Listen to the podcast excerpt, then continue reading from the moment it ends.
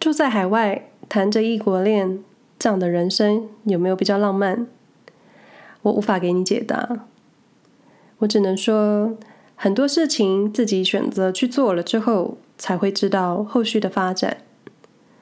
最后喜不喜欢，开不开心，只有你自己才会知道。我是 Angeline，作为外籍新娘已经满一年了，在适应婚姻的路上，生活与异国文化中，经常产生有别于过去的想法。想借由这个 podcast 跟大家分享，我在这个小小的国家瑞士，跨国婚姻中所经验的各种生活感受。今天的内容都蛮主观的，因为这是我活生生的肉身体验。单纯想分享异国婚姻这件事，看起来很美、很浪漫，但在夜深人静时，很多情绪都需要自己好好消化。首先，想要跟你们先道个歉。回头发现上一集在聊德国自驾旅行的时候，因为我当天过敏鼻炎实在太严重了，加上那个时候好像太靠近麦克风，所以在录音的时候没有确实掌握品质，音质听起来像是耳朵泡在水里，真是不好意思，让各位伤耳朵了。再来一件事想分享的就是本集 Podcast 上架的日子，也就是我登记，也就是我在瑞士登记结婚满周年的日子。对的，十二个月过了，记得满月的时候有一种啊，一个月了，然后第二个月的时候也是啊，两个月了，这种感叹时间飞逝的那种惊叹。然后现在就只剩下，嗯呢，我们都好好活过来了的感觉。那你问婚姻生活的感受是如何？我现在还是答不出来，毕竟才经过一年，这种幼幼班的资历，好像没有什么特别的感受。那你会问跨国婚姻或者异国婚姻是怎么样的感觉？嗯，说真的，到现在很多时候，我其实都是在适应两个人生活这件事。你说婚姻本来就是两人生活组成家，也许未来可能会有第三、第四个成员出现，但每个人成长背景以及决定踏入婚姻的原因都不一样，所以我觉得每个人对家庭的想法都会很不同。但我一直以来都确信，原生家庭给你的家庭教育，加上你在成长历程中的各种经各种经验，这两件事融合在一起，就是塑造你现在此时此刻的你这个人的个性跟脾气，或者生活态度。然后你会在经历过一段时间，再经历过一些事，你这个人又会有所新的改变。其实就是，我觉得人其实就是一直在不断更新自己的动物。那我们家的例子又比较特别，一个经过三个国家、三次大搬家的人，最后选择住在瑞士，就是我先生；另一个就是毫无离乡背景经验，直接直接就把生养立足三十多年的钉子从一个地方拔起来，然后硬生生。插在瑞士土地上的人，也就是我。光是适应瑞士这个跟台湾天差地北的生活，就已经让我觉得我像是在浅水滩里翻滚的鱼。然后还要适应一个被三种文化浸泡过的人，也就是我先生。我好像很少对朋友说我老公、我老公的，不知道为什么，像其他人介绍配偶的时候。老公这两个字，我不是这么能自在的说出口，反而会觉得有点别扭。那讲我先生这个词，好像又充满敬意，是不是下意识有一种我自己想要把配偶跟自己画一点界限？我是还蛮喜欢分析自己的行为的，可能我觉得内心有一部分是我看太多亚洲婚姻生活中。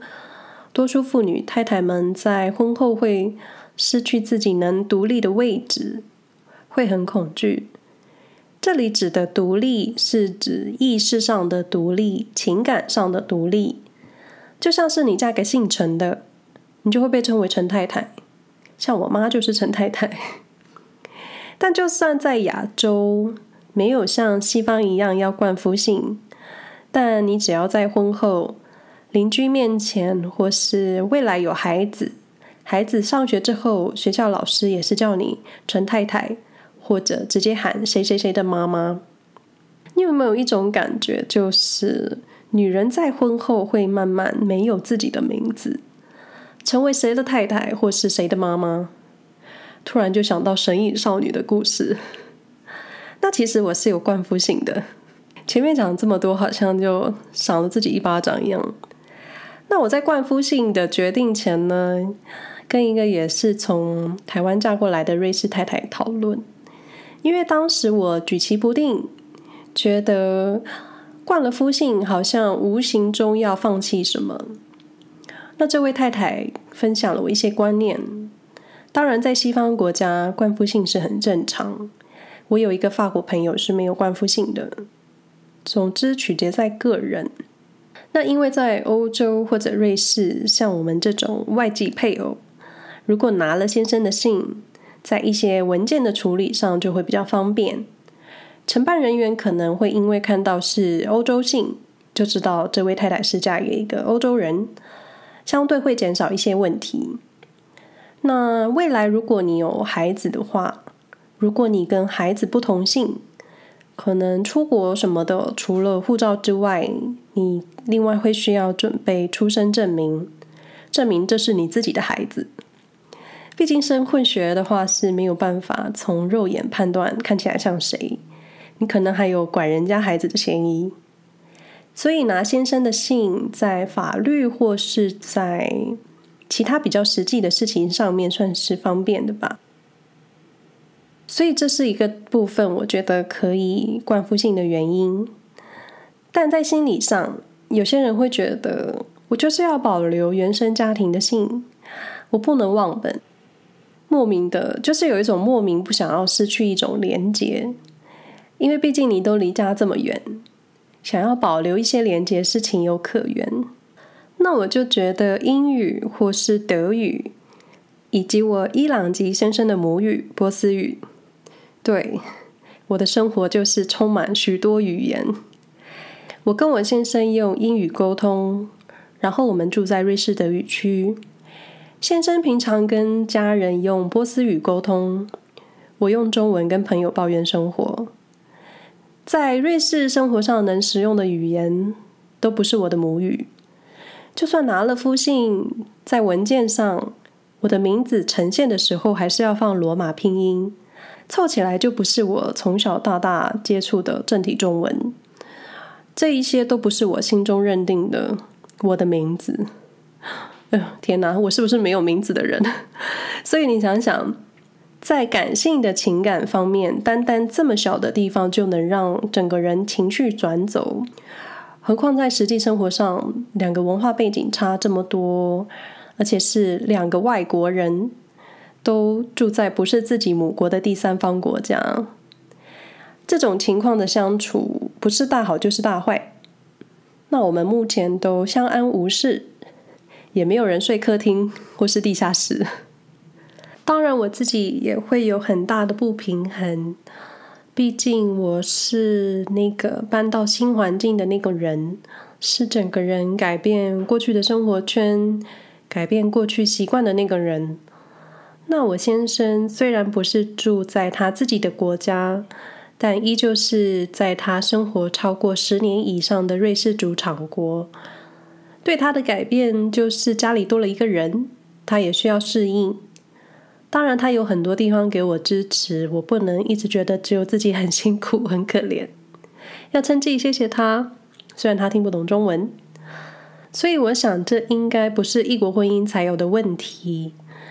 这在同样都是讲中文或是讲相同语言的婚姻生活，应该都是一样的。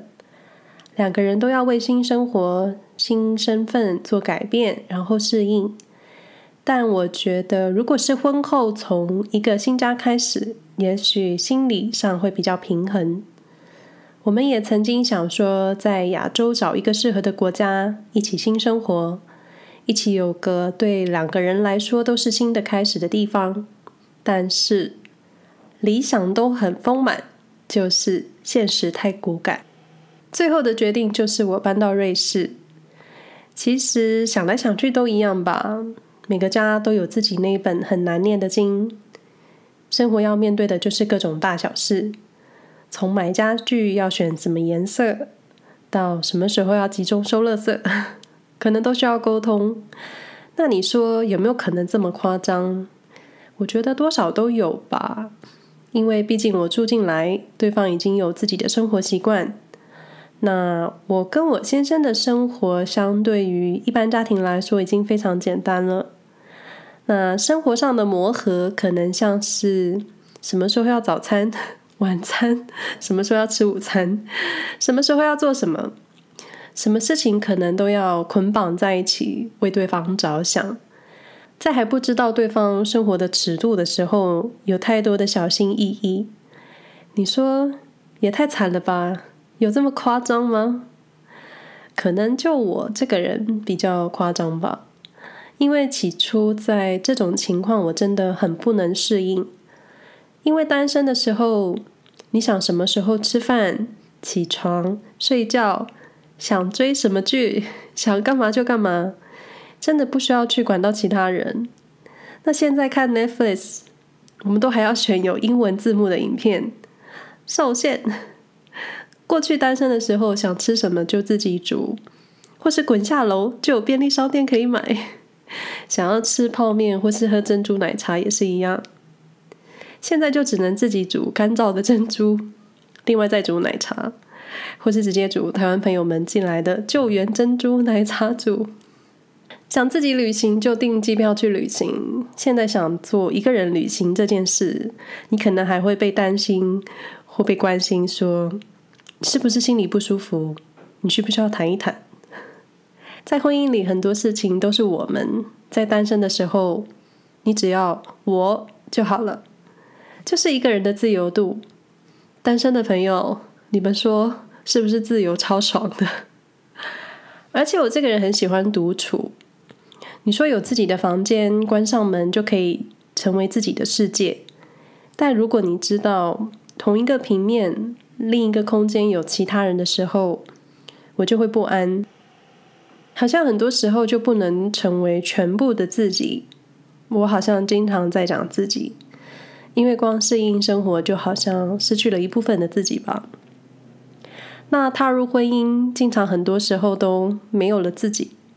你成为太太，成为先生、媳妇、女婿等等这种新身份，你的自己好像就缩小了。我不算是牺牲奉献在家庭的人，或者目前道行还很浅，还没有体会到牺牲奉献这件事。所谓家庭的感觉，我觉得这又能扯回到过去成长跟生活的背景。每个人的习惯跟生活的姿态，都会有自己最好、最舒适的形状。好像踏入婚姻与家庭，就成了另一个模样。你要妥协很多，公公婆婆、大姑、大嫂、小姑，什么兄弟姐妹的，想想好像就有一点太多了。你需要适应，但好像不需要需要妥协，因为用妥协这两个字听起来就蛮委屈自己的吧。那当然，我觉得婚姻就像你在你的人生中一样，你要找到自己的定位。可能太习惯想要让气氛融洽，天秤座如我就是需要融洽的气氛，最害怕空气突然凝结。然后不由自主，自己的情绪就会去照顾其他人的情绪。当然，你说要做自己啊，可是做自己的界限在哪？想要全然的做自己，可能会有什么代价？这可能就要看一下蔡康永的书，学学情商。婚姻这件事情太难说清了，而且每个人的适应力不同。我本来就不认为我会结婚吧，就是。也应该是这样子，所以到现在我还没有结婚的感觉，就是在过日子，一种还在游戏里打怪闯关的日子。经常会问自己，到底来瑞士干嘛？在台湾过得好好的，爽爽的，想做什么都很自在，各种方便，又有我的朋友们。当然，我前些日子有很多挣扎，也很多低潮，感谢陪伴我的朋友。可是最后就是，当遇上什么问题，都会在心中出现我的老话一句：“天作孽犹可为，自作孽不可活。”自己选择的就要承担后果，伤心难过你可以哭，但要找到解决方案。任何事情都一样，谈恋爱啊，找工作的，可能就跟你最喜欢的东西坏了，你先哭一下，难过一下，然后你还是要收拾后果。处理好才能继续自己的人生。我这人又是很反骨的人，我不认为结婚了就不能离婚。那当然，那当然最好就是两个人要好好沟通，处理问题，面对跟解决。就算就算婚姻有第三者，我说的第三者不一定是来抢你老公老婆的，搞不好就是你的婆婆或是你的岳母，这些另一种婚姻的第三者。这都要解决，但要看怎么解决才比较高明。但说真的，如果解决方案是离婚，那离婚又可以让两个人幸福快乐，好像比一直卡在不愉快的婚姻，让两个人都受难的好吧？诶，修蛋几嘞？我今天不是要讨论快乐婚姻生活的吗？以上内容不代表其他任何外籍太太婚姻的立场，我也没办法代表任何人，我就代表我自己。如有同是异国婚姻的先生太太觉得今天分享的内容心有戚戚焉的，欢迎 email 写信分享给我，或是到 Instagram 脸书留言分享给我，我们可以互相取暖。瑞士生活没有攻略 Podcast 节目目前能在 SoundOn、Spotify、Apple Podcast 以及 Google Podcast 找到，欢迎订阅与追踪。使用 Apple Podcast 收听节目的朋友呢，希望能获得你们的五星评价，留言告诉我你的收听体验，对我来说是一个很大的帮助。但还是希望你们选一个自己惯用、常用的平台，怎么方便怎么来。另外，也可以在 Facebook 上搜寻“安乔林”，安全的安，荞麦面的荞，不是冰淇淋的淋，可以找到我的脸书粉丝专业。Google 搜寻“瑞士生活没有攻略”，能找到我所写的日常文章。搜寻“安乔林”，基本都能找到我在网络上留下的各种足迹。如果不想错过节目的话呢，欢迎订阅，开启提醒。喜欢这个节目的话，也请分享给你的朋友。如果想要知道或是了解其他内容，或是想要听我分享一些什么瑞士故事，也请分享给我。那我们下回再说喽，拜拜。